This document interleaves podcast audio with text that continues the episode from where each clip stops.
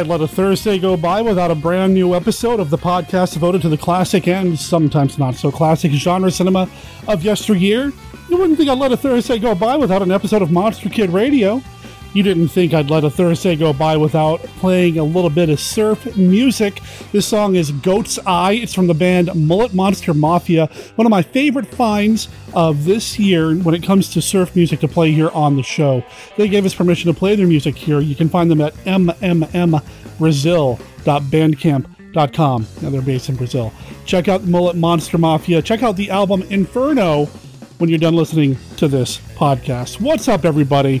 My name is Derek M. Koch, your writer, host, producer, content creator, curator, and, well, um, yeah, I got nothing else. Anyway, welcome to the podcast.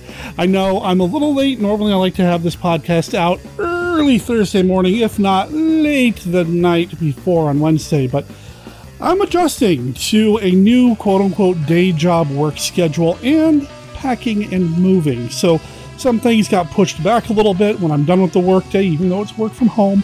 I am exhausted and it's just tough to find the oomph to do everything that needs to be done. But no more excuses. Let's get the podcast out to you. This week, we are dipping back into the archives, back into the uh, backlog of audio that I've captured over the years and never released on the podcast. I did not have an opportunity to edit the regular episode that I had. You know what? I'm making excuses again. Here's what you get this week. Here's what's coming up this week. Back in 2019, in March, Portland's Queer Horror brought in two Vincent Price films and Victoria Price. They showed two movies, one each night. They showed House on Haunted Hill and House of Wax, and on each night, Victoria Price spoke and answered questions. It was a cool little Q and A, and it was one of the things that I like. You know, I went to, and it was a lot of fun. I love seeing Victoria. I love listening to Victoria. She just, I don't know. There's just something about the way she speaks and the words and the thoughts that she shares that, that really kind of shake me to my core. And I don't know what it is. I don't know why it is, other than uh, she just really I don't know. I don't want to say she gets me, but maybe I get her. I don't know. But if you haven't read her book, The Way of Being Lost, I tell you, I mean, it came out a couple years ago, but that book has meant so much to me. I have never, and I, I don't mind admitting this, I've teared up a few times, and even just thinking about a particular passage and a description of an event uh, from her childhood when she and her family were flying from Europe back home and her father couldn't make a particular piece of artwork fit in their carry-on or in their luggage, so he uh, okay, spoiler alert, he broke it to make it fit and had every intention of putting it back together and rebuilding it when it, they got where they needed to be. And you know that analogy about well, everything that I've been going through the past couple of years has been very. Uh, I'm doing it again. oh man, Victoria Price is awesome. Anyway, so you got a Q&A with Victoria, and that's what's going to be in this week's episode. Of course, we've got another beta capsule review from Mark Matsky. He's still rocking the Ultraman, and you know, even if I'm disorganized and I don't have all my act together to put together a new episode, he's constantly banging it out. So, Mark, thanks for making me look good this week. uh, as always, we are open to feedback here at Monster Kid Radio. You can call and leave a voicemail for Monster Kid Radio at 503 810 5MKR. That's 503 810 5657. Or you can send an email to the podcast. MonsterKidRadio at gmail.com is the email address. That's monsterkidradio at gmail.com. I've been putting the call out, wanting to know what your top three are. Your top three Universal films, your top three Hammer films, and your top three Kaiju films. I've had some people just send me messages on Facebook or emails. I've had an MP3 sent to me, and I've had a couple of voicemails sent. If you'd like to share, we'll put this in an episode, maybe the beginning of November, maybe before then if I can't get something figured out by next week. But I would love to include you in that episode. So again, contact information. You can call and leave a voicemail for Monster Kid Radio at 503 810 5MKR. That's 503 810 5657. Or you can send an email to the podcast. MonsterKidRadio at gmail.com is the email address. That's MonsterKidRadio at gmail.com. Thank you, Monsters in the Machine. I appreciate you, and I appreciate all of you listeners. Let's get into the rest of the show right now.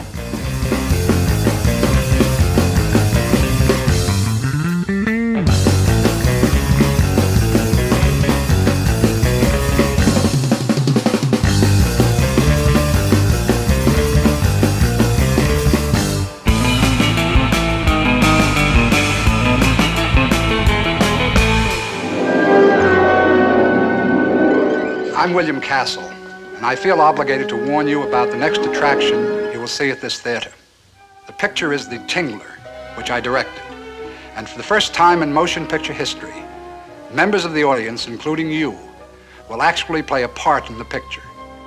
You will feel some of the physical reactions, the shocking sensations experienced by the actors on the screen. I guarantee that The Tingler has more shocks per minute than my last film, The House on Haunted Hill. But don't be alarmed. You can protect yourself. When you see the picture, you will be told, and remember the instruction, how you can guard yourself from attack by the Tingler. And now may I show you a few scenes from the Tingler?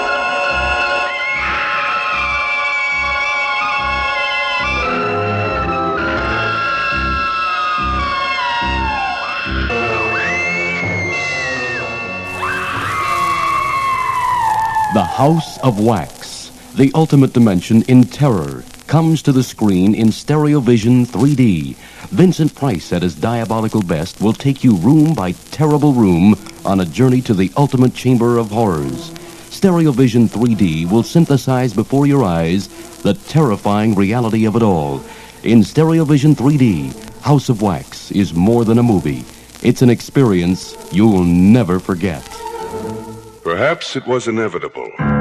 For years, Vincent Price has played the role of Dr. Death. For years, he has pretended to be a hideous, murdering monster. Now, he has actually become one. American International presents Vincent Price in Madhouse. Madhouse, where lunacy lives, fear lurks, evil walks, and death waits. Ah!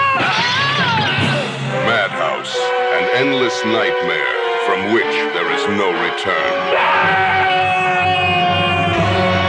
Madhouse, a cinematic shock treatment guaranteed to scare you out of your mind.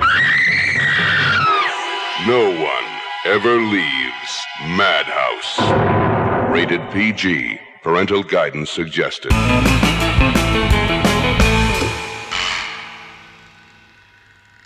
Live from the Land of Light in Nebula M78, home of the mighty Ultra Heroes, it's Monster Kid Radio's Beta Capsule Review.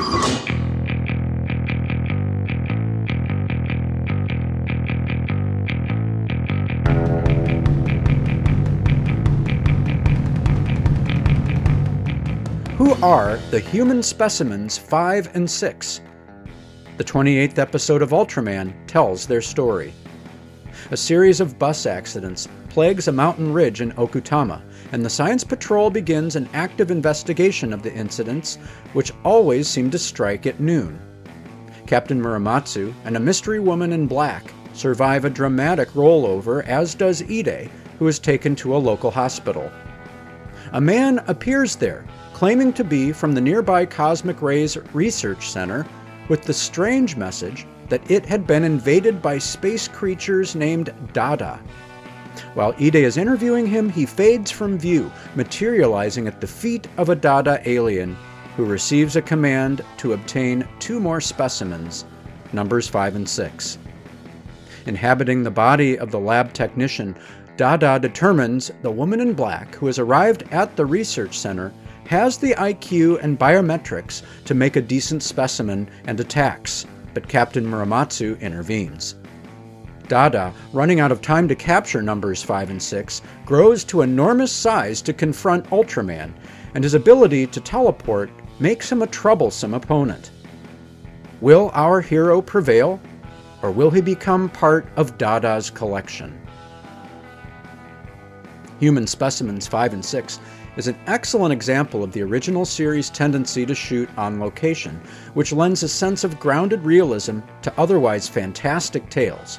And the ability of the special effects technicians at Tsuburaya Productions to match miniature sets to real life footage is nothing short of astonishing. Students of art history will be aware that Dada was a name for an anti art movement that gained traction after World War I, and the connection between the name and the character here is deliberate.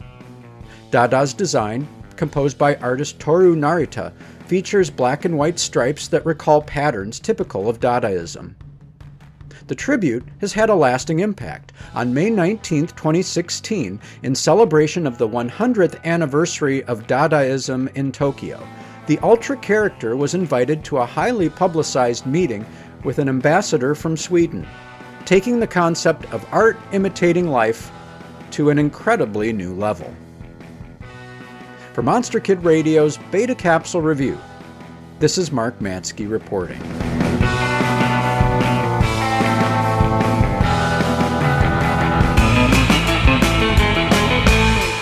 Listen.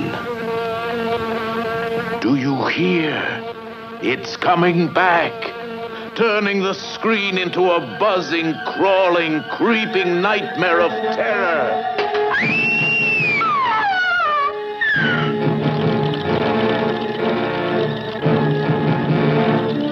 This is the son of the original fly, daring to explore the forbidden science of transmigration that brought horrible death to his father. You look as if you've just seen a ghost, old man. It was the fly. Fear that will fasten its choking grip on you. The rat man, whose hands and feet are changed to paws. The living corpse who rose from his coffin. And the return of the fly, seeking revenge with a thousand eyes. Smashing anything that stands in his way. Suppose he does come here. What if Philippe does not have the mind of a human, but the murderous brain of the fly? Then he will have to be destroyed. Ah! Ah!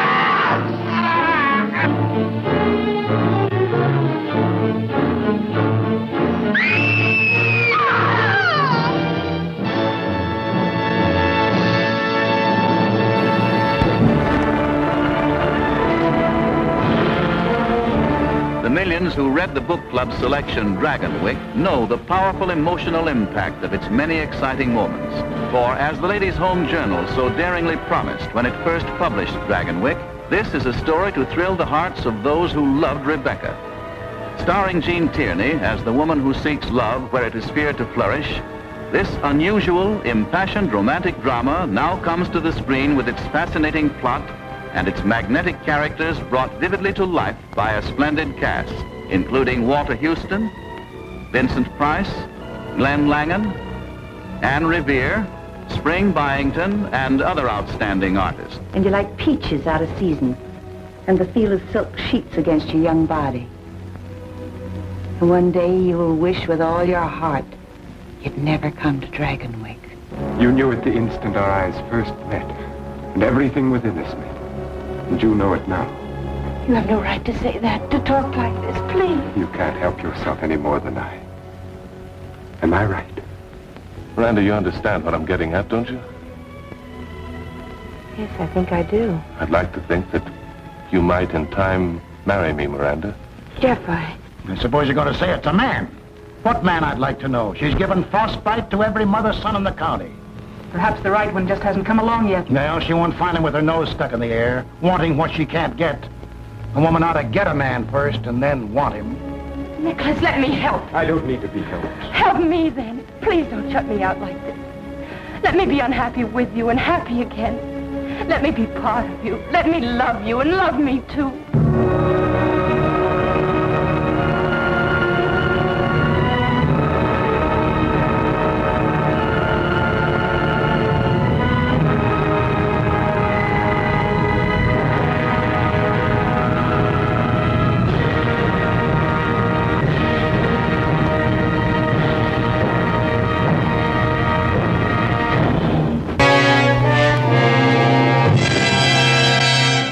Invited to an open house where horror will be your host. The Haunted Palace. You who find a kind of macabre joyousness in the horrifying will enjoy yourselves as in ecstasy in The Haunted Palace, starring Vincent Price, a being who lived and died and lives again. I'll not have my fill of revenge until this village is a graveyard. And intriguing Debra Paget, whose appealing beauty inflames the blood of the bloodless. Charles, please. I... Well, I've been very busy, but I'm back now. Oh, We have the whole night before. No. His violent, torturous passions inflict both pain and terror. Lon Chaney, carrying on a family tradition of masterful motion picture horror, while the strange and feared new master of the haunted palace reaches for the skeleton of one long dead.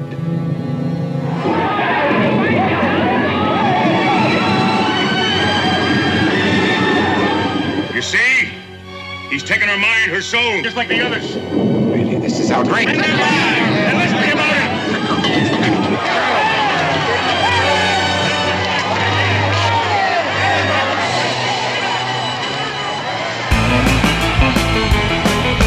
This is Vincent Price. I've been involved in many blood chilling films like The House of Wax and The Fly, but never have I played in a more terrifying shocker than my new picture, The House on Haunted Hill. It's a story guaranteed to make you shudder with fright. See The House on Haunted Hill, if you dare. Awesome. I had the best time watching that. Let's please welcome and thank our guest again, Victoria Price, for joining us here at House on Haunted Hill. It's so much fun, that film, isn't it? So fun. And so you're here for two days in Portland. Yeah. We have uh, Everwalk with you tomorrow morning Yeah. down at the waterfront, right? Uh, no, it's at the, oh God, the Hoyt Arboretum. Yeah, Perfect. so if anyone wants to come walk with me tomorrow morning, I'm an ambassador for a group called Everwalk. Um, that started by a woman named Diana Nyad. She's the woman who swam from Cuba to Key West. And uh, so I'm one of their ambassadors, and we're going to walk tomorrow. So if you want to come out and walk with me, please do. What time is that? It's at 10. Cool. And then we have you back here tomorrow night for House of Wax. Our second 35 millimeter screening in the House of Christ series is happening this weekend. And then on Sunday we have you at Movie Madness from 12:30 to 1:30. So there's going to be another signing happening then. Like I said tonight, we're doing cash for the um, signing on stage after the Q and A. But then uh, we'll be able to do cards in that at Movie Madness on Sunday. So I'm just going to think, like, just having watched this film, which we all did, obviously. Uh, it's so fascinating to me because it's like a ghost movie without ghosts, right? and yet there's these like for a ghost movie without ghosts, there's sort of like a deeper political theme of like gaslighting and not believing women, and it's kind of contemporary in its own way. And uh, what's so funny is even when your father, Vincent Price, is up there being this like sort of semi-villain, uh, which he also is in House of Wax and in so many, I mean, Theater of Blood and Abominable Doctor Phibes, so many classics. You know, he's such a creepy villain. And yet, even like in this film, even when he's this villainous character, he is just oozing charm and charisma. And I mean, is that just who he was? Was is, was he the most charismatic man that ever lived? Pretty much. Yeah. you know, he was one of those people where he, he walked into a room and it was like the roof blew off and the sun shone through. He just had that persona. And I think that's one of the reasons he was such a, a successful villain because there was something you could identify with and something that you could sympathize with. And I think we all, he always felt that the most interesting characters to play are the villains. I mean, who wants to play the nice guy, you know? There's so many layers and, and we're all multi-layered people, right? And so I think we like identifying with the people who aren't perfect because who's it was perfect among us. But there was this way in which sort of you had the malevolence, and then you had the charm, and then you had sort of the tongue in cheek part of the whole thing. And I think that was my dad's whole persona. I mean, there's really only one movie that he was truly scary in, like without, you know, sort of unremittingly scary, and that was Witchfinder General. And, and that was a, you know, truly terrifying movie. But in some way, even though I think people think that was an extraordinary performance, it's not necessarily people's favorite movie because people want all the layers of Vincent Price, including the charm. Like a, a, a delicious cake. Yeah, there you go. The tiramisu of Vincent Price. Yes, I love that. Um, so, talking about you, like I, I was blown away to meet you in Sacramento earlier this year, and I was, I was we were at the horror convention, um, Sinister Creature Con, and I was just awestruck. Like you're so approachable, so down to earth, um, so easy to speak to. Also, like I just have to say, like looking at you, I see your father's eyes and, and so much about him in you. Um, can, and, and, and it's mind blowing because you're also like you've done so much. You're a writer, a speaker. Uh, you you've you also like tend your father's legacy. Like, can you tell the audience about a little bit about what you do in your life? Sure. Well, you know, I, I think I was really fortunate because my parents really didn't want me to grow up thinking that I was special in any way. And and I didn't really have a sense that how I grew up was unusual. I thought, you know, everybody grew up in a 9,000 square foot house with a father as a movie star, you know. And you have to think about the context, right? Like, uh, I don't know if you guys saw in um, People Mag, well, it was one of those things that popped up. It was People Magazine that Clark Gable's grandson died this week, and uh, his his son, Clark Gable's son, was in my class in um, in elementary school. So I grew up with all these kids of famous people, and it was really like an industry town. Like if you grew up in a place where there was a GM plant, then probably, like I have a really good friend who grew up at the Conoco headquarters in a little town in Oklahoma, and everybody worked for Conoco. That was kind of my childhood. Everybody was in the movie industry. And so I sort of thought that was the most normal thing in the world, but my parents understood that it wasn't because they hadn't grown up like me. And they were really, really determined that I not think that I was different than other kids. And I'm really grateful for that because they just had no tolerance. I remember one time I said something like, Oh, you know, maybe I'll get that because of dad. And my mother literally swerved across two lanes of traffic, hit the brakes. I almost flew through the windshield. She was like, You never say that again. And she said to me, I'll never forget it. She's like, Do you know what a Beverly Hills brat is? And I was like, I don't want to be a Beverly Hills brat. Um, so, you know, they really raised me to be I, I wasn't allowed to watch TV until after seven o'clock. I was never allowed to watch TV during the daylight. Um, if I wanted to do something, I was sent to my room to read a book. And I had never had any idea that I, mine wasn't the most normal childhood in the world until, you know, now I look back and I think, oh my God what a weird way to grow up. Did you ever get like House on Haunted Hill pranks played on you by your father? My dad was totally a jokester. Yeah, I, one of my favorite stories is um, so we traveled a lot, but they made sure that I never missed school. Sorry, my back's to this. I don't go this way. And um, so we were going to New York, and I was, I don't know, how old are you when you lose your first tooth, five or six or something? And I knew I had a loose tooth, and it was going to be my very first tooth. And I was bound and determined to get my nickel that the tooth fairy was going to leave me. A nickel, what do kids get now, like a hundred bucks? yeah, in, in Venmo, PayPal, yeah. Right.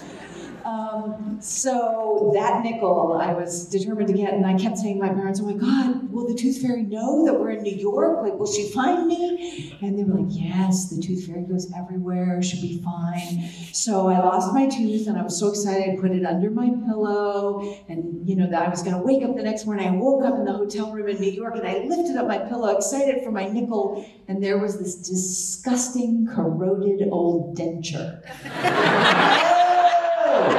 My dad had carried that with him to New York. He'd been saving that. Where did it come from? He obviously found it. thought that's hilarious. so first of all, I knew there wasn't a tooth fairy because he took the denture away and gave me the nickel. But uh, yeah, he'd been saving that. a hard life lesson. right. No tooth fairy. Right. Also like charmingly hilarious at the Yes, same time. No, he was a big joker. Uh, probably some of you have heard this story, but when I went to visit him on the set of Theatre of Blood, um, so we had a we would live in London on and off, and we always had a driver. And this particular driver during that time was Cockney. And my mother was English, so she and the Cockney driver would chat. I had no idea what the man was saying. I was about 10 years old. So I was sort of spacing out and I would look at London going by.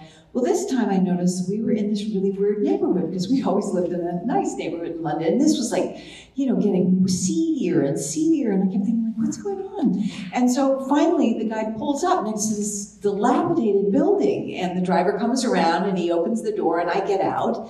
And he gets back in the car and my mother doesn't get out of the car and i'm standing in this neighborhood you know with this like building that's falling down and all of a sudden all of these like scary people come pouring out of the building and they have like you know open sores and no teeth and their clothes are disgusting and they start pawing me and asking me for money and i'm 10 and i'm like totally terrified. And then my father comes out of the building and he sweeps out, you know, six foot four, and he's like, You people, get away. That's my daughter. And he wraps his arm around me and, you know, is the big hero and sweeps me into the room. And I'm like, Oh, my hero, my dad.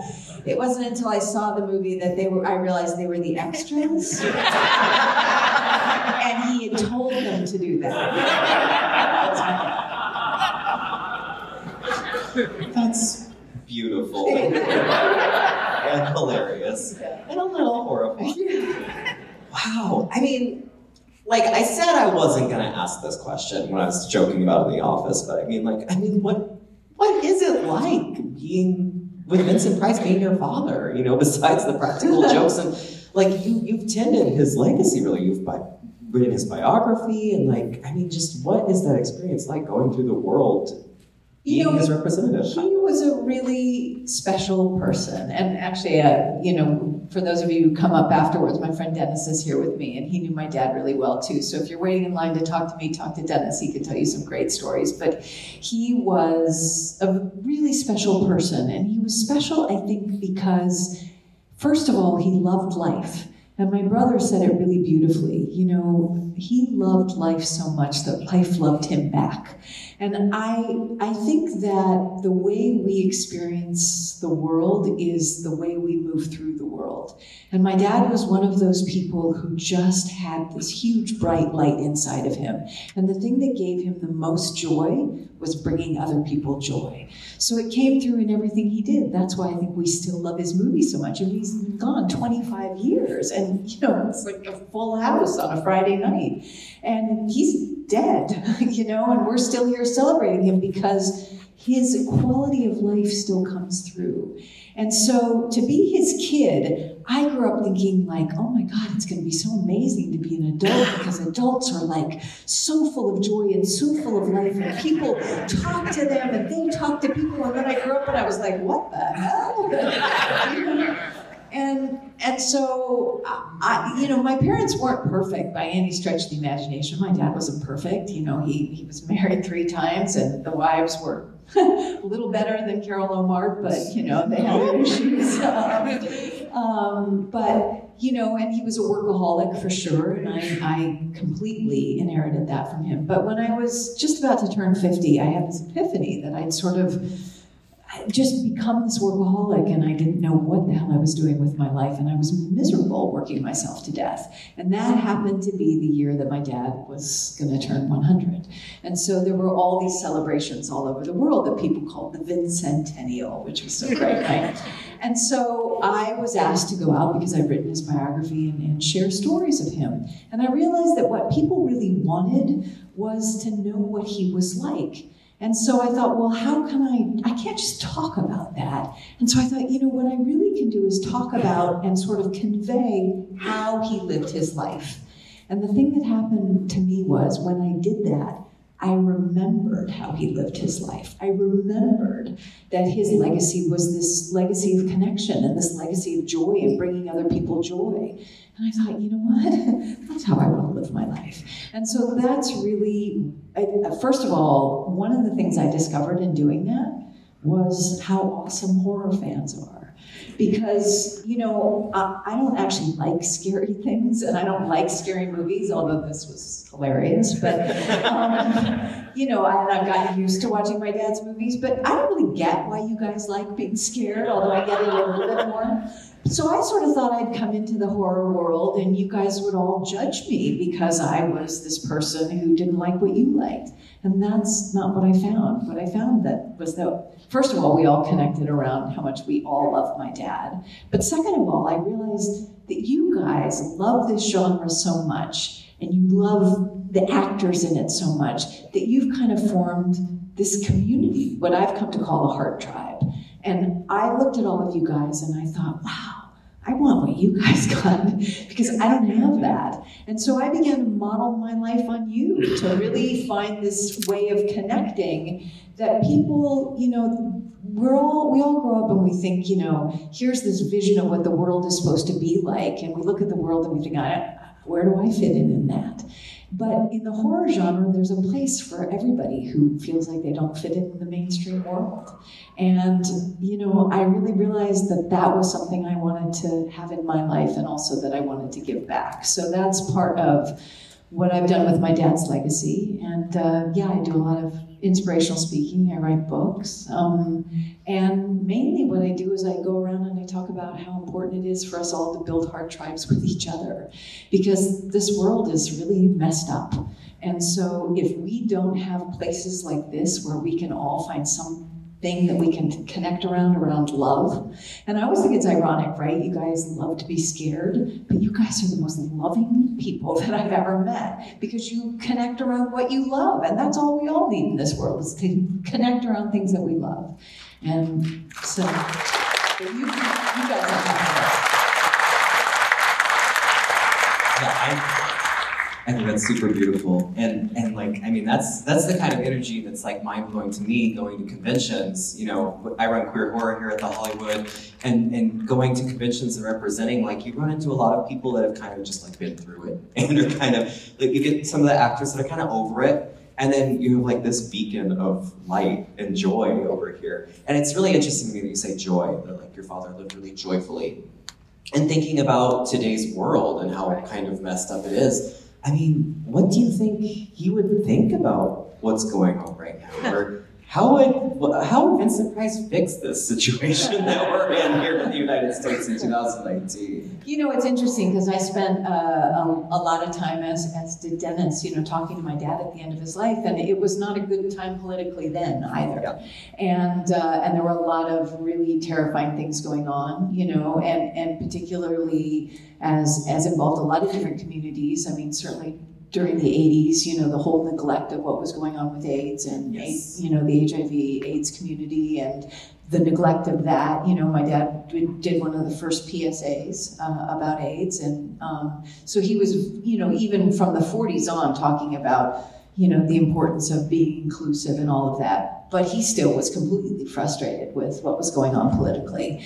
And I think, you know, the thing that he always felt and, and his passion was the visual arts and, and, and art of all kinds. And he felt that when people connected through creativity and through a passion for creativity, then you ended up feeling that there was hope for the world.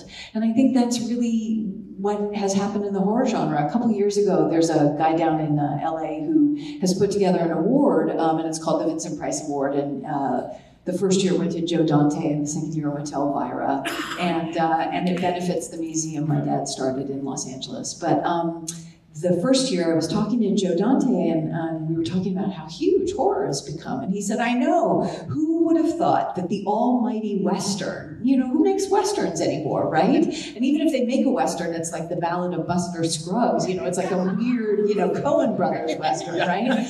But the horror, the lowly horror film, is what Joe Dante said, has become the king of the box office. And I think that's because we don't have any faith anymore in that sort of person who's going to ride in on a white horse. They're not. They're not going to ride in on the white horse. The people who are going to save the world are people like us in this room who actually, you know, know what it is to be, you know, not recognized and not seen and still find a way to show up in joy and love to one another every day. And that's what's going to save the world. Not, you know, somebody who's going to ride in on a white horse, because they're not. Absolutely. I think with horror, you know, it's, uh, I think uh, I've learned running the queer horror series here that it's, you know, we really connect with horror because there's a, there's sort of a, a empathic relationship or a sympathy for like the monsters, like Frankenstein, you know? Uh, we really feel his pain. Your father did, what, 800 billion movies? 105. 105. What is your, if you had to pick, and then I'll open it up to the audience, if you had to pick a favorite, what is the one that you would say to our audience to go to Movie Madness and I'll fight over the copy of to watch? Well, you know, I, I've admitted that I'm not really the horror fan, so my favorite is Laura because I love the film Laura. And it's such a great ensemble piece. I mean, such a fantastic ensemble piece. But now that I've actually sort of gotten over my thing and I wa- I've seen these movies more and more, and I watch the, you know, the I love House on Haunted Hill. It's it's really I love it. But I would have to say, of all of them, um, probably Doctor Phibes. Dr. Phibes is great. Uh, both of them, or just the first one? Uh, the first one, the first one. Yeah, it's real good. All right, audience questions. Who has a question for Victoria Price? Right here in the front. So, uh, can you talk a little bit about your cooking show and the legacy of food in your Sure.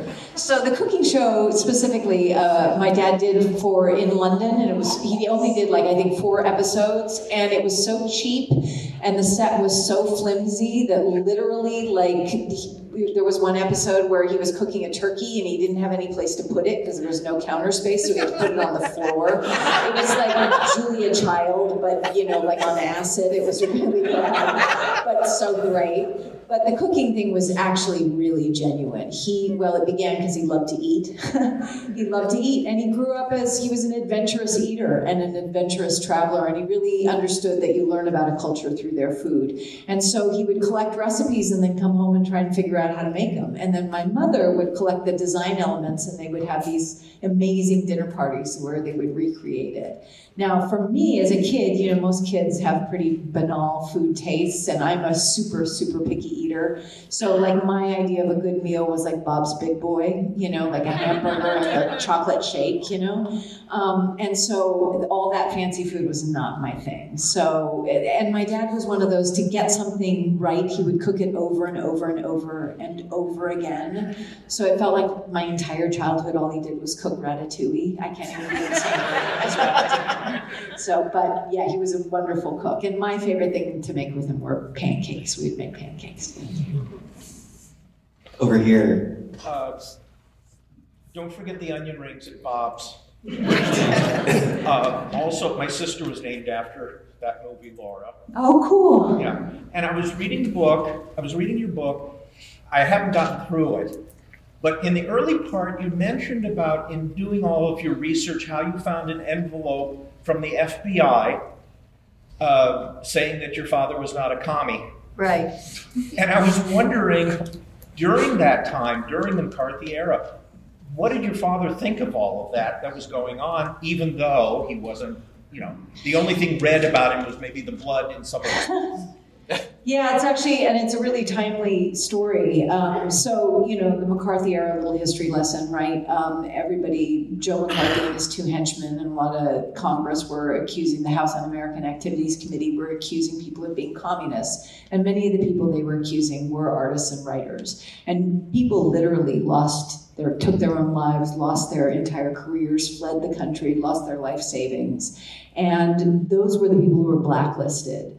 Um, people were naming names, turning on their friends, but there were a ton of other lists, and those were the gray lists. And the gray lists were people who were named as certain things, and the studios were encouraged not to hire them. And my dad was on one of the gray lists. And the list was the list he was on was pre war anti Nazi sympathizers. So it's worth unpacking in our current climate. If you were against Hitler before we declared war on Hitler, theoretically a good thing, right? You were probably a communist. That was the logic. And so, yeah, my dad um, didn't work for a number of years. And um, actually, you know, the, the story really relates to House of Wax. So he didn't work for a number of years, and it was really, really devastating. And when his name was finally cleared, um, he actually was FBI agents came to the house and he signed all these documents. And uh, I'll come back to the story of finding them. But he, he told me this story. And he told me this story because I was really fascinated because when I went to high school, in my AP history book, there was a picture of Joe McCarthy and his two henchmen. And I looked at the name of one of them, and it was the same name as a girl in my class. So I went to the library and looked it up, and it was her dad. And I remember thinking, like, oh my God, you know, her dad was one like the evil empire, you know? And it was this real object lesson, like anybody's dad can be anything. Like my dad played was the king of horror and the nicest man in the world, and her dad was this nice, like Swedish looking guy, and he'd like, you know, been responsible for, uh, you know, turning people in. So, um, so I had talked to my dad about it. I was really fascinated. And Lillian Hellman was this big hero of mine. So he told me the whole story, and he told me that after his name was cleared, he was offered two parts in the same week.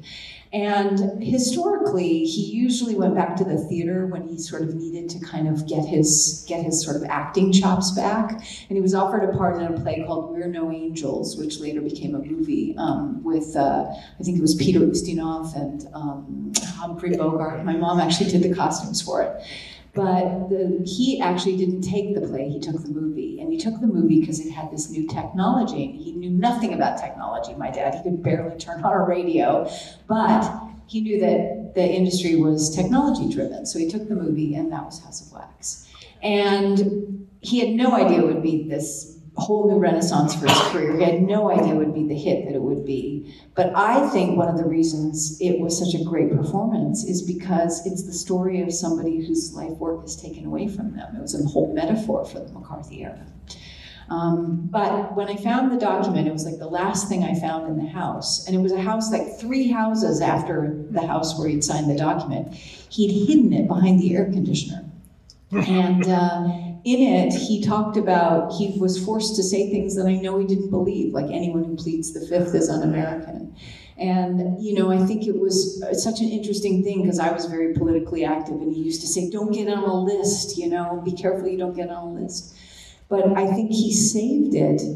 First of all, he didn't want anyone to find it because he was embarrassed by it but also he saved it just in case he ever needed it again. So the thing that's interesting is talk about fear. I think my dad's greatest fear was that the thing that he had spent his whole life creating, which was his relationship with his fans and his career, would be taken away from him by some power that that you know that was outside of himself and outside of his control. So that's, that's a great question.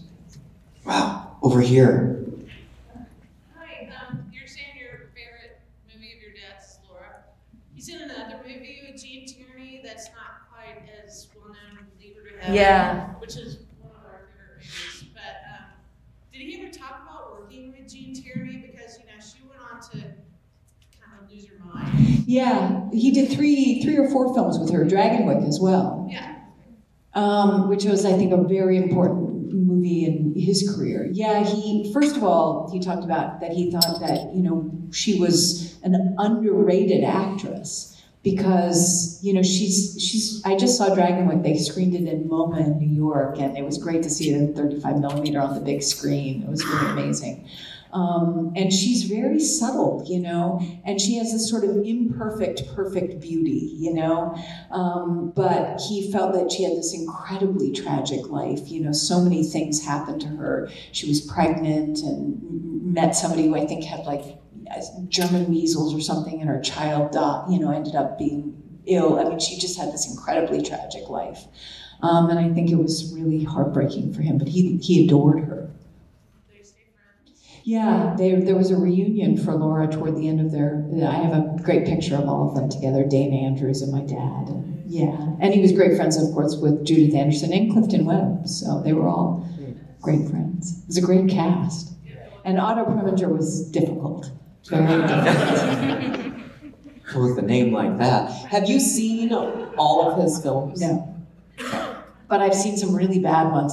Um, the- it's always amazing sometimes like the british film institute will only uh, do screenings of films that they actually own so they did this like i came over to london and they did this screening of a film i can't remember what it was called even i think it's the Jackals or something. It's set in South Africa. It is the worst movie. Oh my god! It's like every people could barely act their way out of a paper bag. I mean, it was like so terrible. And my dad was really like over the top and hammy and not very good either. But he was so much better than anyone else. And I know he only took it because he'd never been to South Africa. He was like, "Oh, good, I want to go to South Africa." It was so bad. And then I had to come up on stage and speak for like 45 minutes about it. I was like, "What am I going to say?" It's terrible. I mean, that's the true horror to it.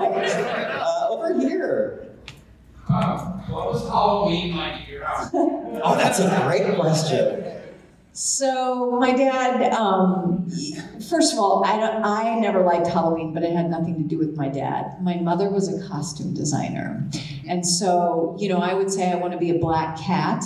And picture I'd be like in leotards with like some whiskers. Oh no, my mother would make me into like a Broadway show, you know. so nothing, you know, as a kid you just want to like I want to be a cowgirl or whatever. No, I had to be an orange clown. So I was always a little traumatized around Halloween. But my dad always made it really fun. We had this RV, it was like it was called a Clark Cortez. And I was only allowed to have one candy a week as a kid and it was a hard candy. It wasn't even like a Milky Way bar. Um, but Halloween, I could have whatever we took. So I was very serious about Halloween, and I would do research onto which street in Beverly Hills had the best candy. And I came up with this theory. I'm nine years old that Palm Drive in Beverly Hills had the best candy.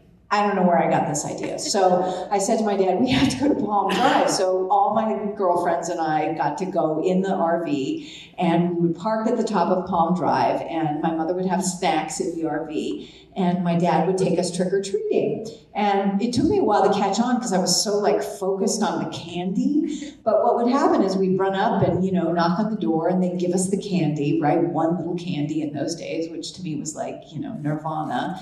In the meantime, I'm like looking at my candy, getting ready to shove it in my face, and my dad would jump out from behind the bushes and scare everybody. So, so he, he had fun with it. So that's For me, it was all about the candy. That's the way it should be. Halloween with the surprise jumping out at you. Other questions? Hey, right here. Yeah, it's an interesting story. So he, Vincent Price was not a stage name. He was the third Vincent Price. So Vincent, Dr. Vincent Clarence Price invented baking powder, and that was his grandfather.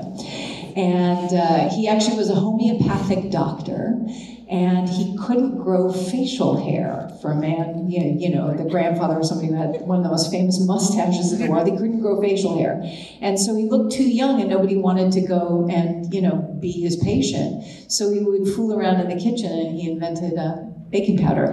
And so he then ended up having this huge food empire. He was a household name in the 1800s. He had cookbooks and breakfast cereals and extracts of vanilla, and uh, he was really, really famous. And so his son, his youngest son, Vincent Price, um, ran one of the largest candy companies in the United States in St. Louis. And uh, when my dad was born, he was the youngest, and he was dubbed the Candy Kid.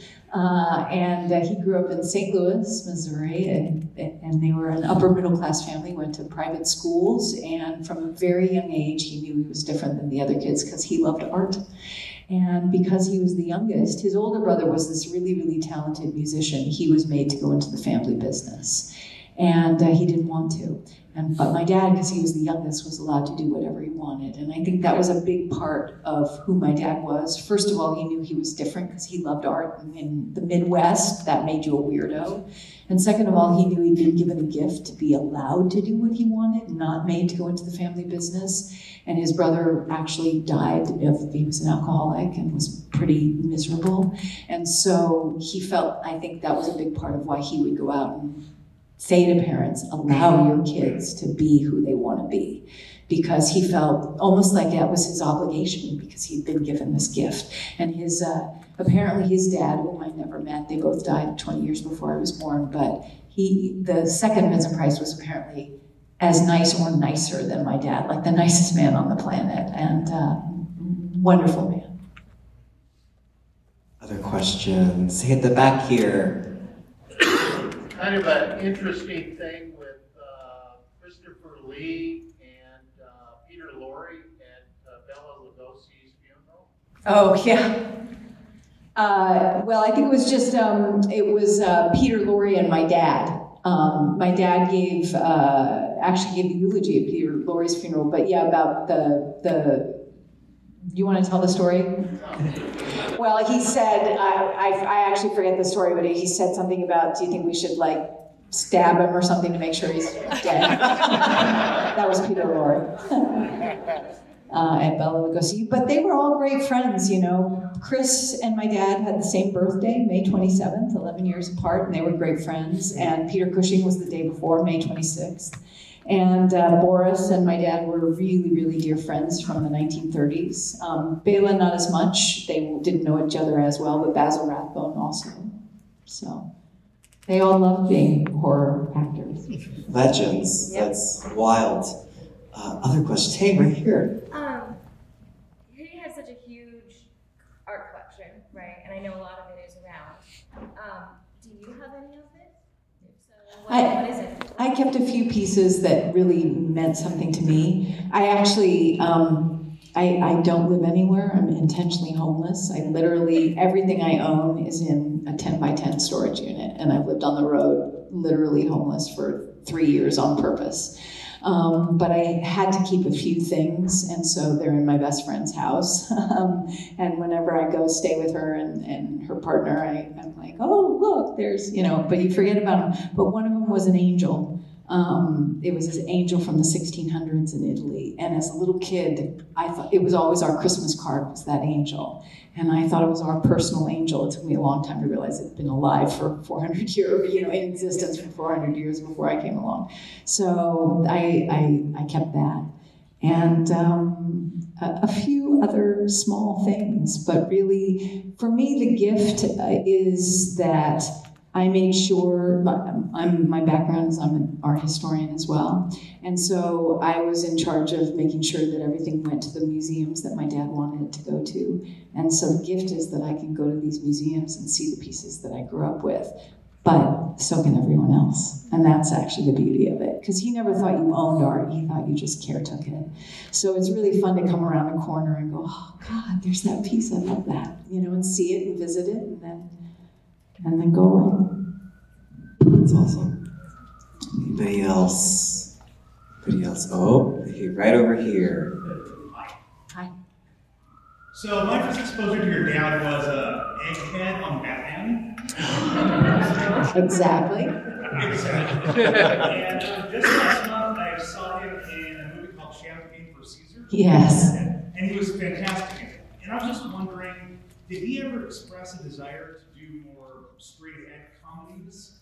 But back then, getting kind of typecast in the horror genre. Yeah, he loved doing comedy. And, you know, i- i- it's interesting because the great comedians loved to work with him. Carol Burnett loved to work with him. Uh, uh, Red Skelton, he and Red were really dear friends and did a lot of skits together and things like that. So, yeah, and even in his kind of woman, you know, where he plays that ham actor, Howard Hughes wrote a had a whole last scene written because he loved that character of my dad being the ham actor, and that whole last scene of the movie was actually added on because he thought it was so great. But Champagne for Caesar, hilarious. He's so over the top. No, he w- and he was a very funny man, um, and and to sort of my stepmother was equally funny. My mother was a very funny person, and often it was like being in a Noel Coward play. You know, I would just watch the banter going back and forth. He was he was a very very quick and funny person and had a great sense of humor and i think it comes through in you know in, in most of the horror stuff too you know there's this sense that you know he's there's a little nudge nudge wink wink and the eyebrow goes up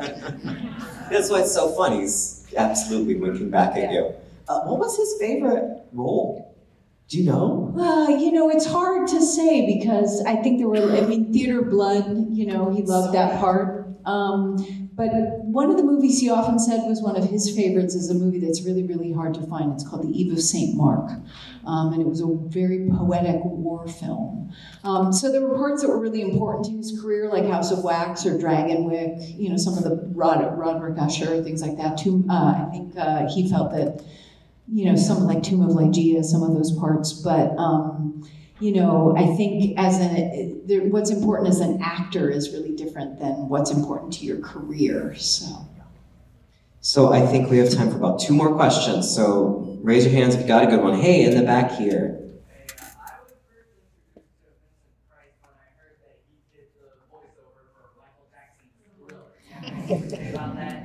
Uh, yeah, so he- the way that came about, my dad did a TV show uh, called Mod Squad, and uh, in his episode, yeah, and in his episode, um, he was spent most of the time with Peggy Lipton on in that episode, as it all turned out, and he and she just absolutely hit it off. And Peggy Lipton was married to Quincy Jones. So when uh, and Quincy Jones, of course, produced Thriller, and so when he and Quincy Jones and, and Michael Jackson were sort of coming up with the idea, it was Quincy who called my dad, and uh, they just sort of threw it together, and they signed a little piece of paper uh, in the office when he recorded it. He recorded it in one take, and um, and that was that. Nobody had any idea it was going to become the biggest selling record of all time. Um, but you know, for me, I feel like the the gift of that record for my dad, there was there were times where he felt like he had sort of gotten a raw deal, but frankly, he signed the piece of paper. His agent wanted to kill him, um, but he always said yes and always just followed his heart. But you know, for as long as there's Halloween, there's going to be Thriller, which means that generation after generation will get introduced to this entire set. I think that's pretty cool. I mean, you don't, you don't get more iconic than Thriller, for real. Okay, one last question right here. Um, tell us about the Edward Scissorhands experience.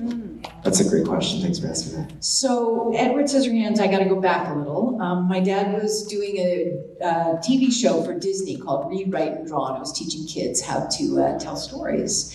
And uh, somebody at Disney said, you know, there's this young animator here who's this huge fan of yours, and he'd love to meet you. And my dad said, oh, of course, you know. And so he goes down. There's this guy with this like black spiky hair, and he's doing these beautiful pen and ink drawings. And my dad of all, he collected many kinds of art, but his passion was drawing. And he saw these beautiful pen and ink drawings, and he said, "Oh, this guy's really talented." Anyway, he's the guy said, "I've written this little movie called Vincent about a little boy named Vincent Malloy who wants to grow up to be Vincent Price, and would you narrate it?" And so my dad did, and then Tim wrote Edward Scissorhands and a number of other, things for my dad, but my dad was only able to do Edward Scissorhands. How old was he? And when my dad did it, uh, 80, let's see, was it 78, And how, how old was he when he, when he passed away? uh, 82. So yeah, it was his last thing. Um, but you know, to me, what a gift, right? I mean, this is a man who had a 65 year career who was absolutely passionate about his career. And he got to go out with this part that I think kind of encapsulates all the parts of him. You know, he was a beautiful speaker of verse, so the whole little limerick thing is a, you know, the sweetness of my dad. Were you on the set? Uh, not on that set, no. I, um, I was in Florida, so for my little part in that film. Yeah, I mean, that's what makes that movie so special. It's such a special movie, but especially seeing your dad as that scientist. Yeah. and How loving he is. Yeah. It really does kind of encapsulate everything you need to know Yeah. about him, which is awesome. So true. Wow. Thank you all. Thank you guys. Victoria. Victoria Price,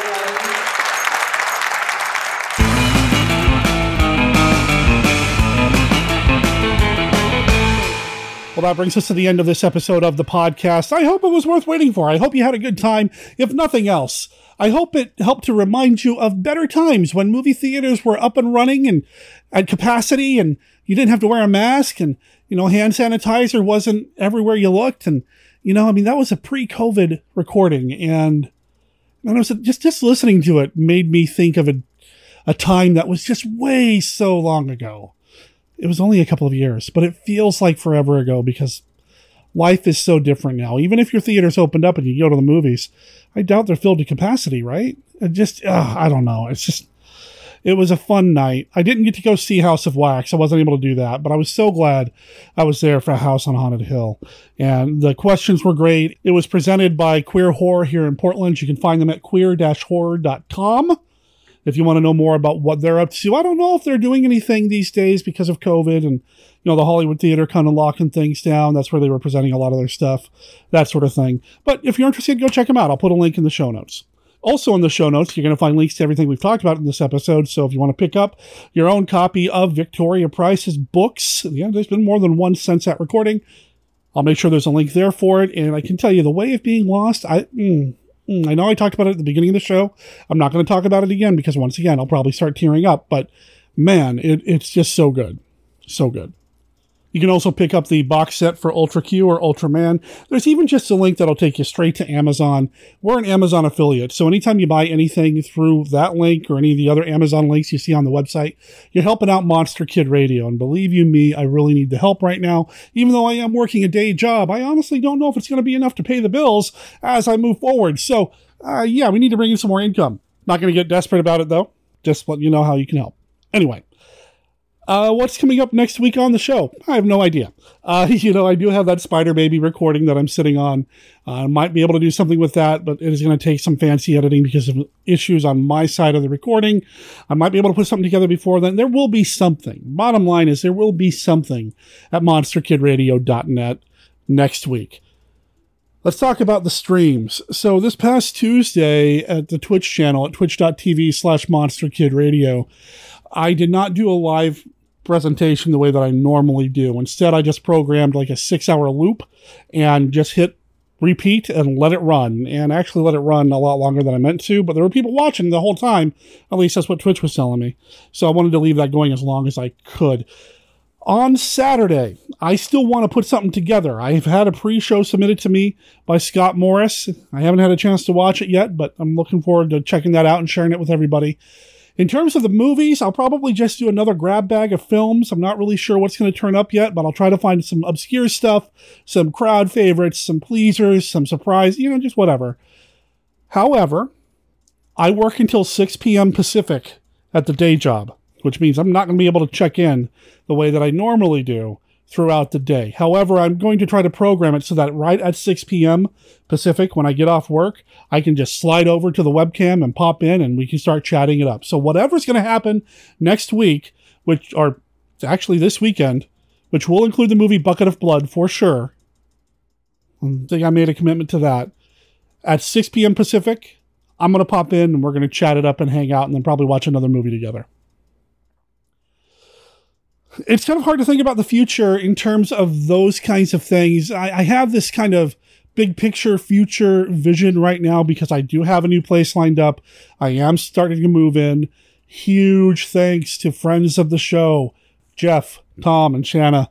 The three of you really made the other day a lot easier. And man, Jeff, oh boy, if I could get you a medal or something, I would because dude, you were the hero that day. Uh, you using your dolly to move stuff around, going up and down stairs, up that three flights to the new place, even though your knees were already blown out. Dude, I appreciate you so much. And Thomas Shanna, I appreciate you too. And I'm looking forward to being your neighbor soon. I think that's about it. While my activity has slowed down a little bit with everything going on, you can always contribute or be part of the community over on Twitter, Facebook pages, Facebook groups, Discord, Reddit, all the links over at monsterkidradio.net, as well as a link to the band whose music we're playing this week. So head over there. We'll talk to everybody next week. Until then, Monster Kid Radio is a registered service mark of Monster Kid Radio LLC.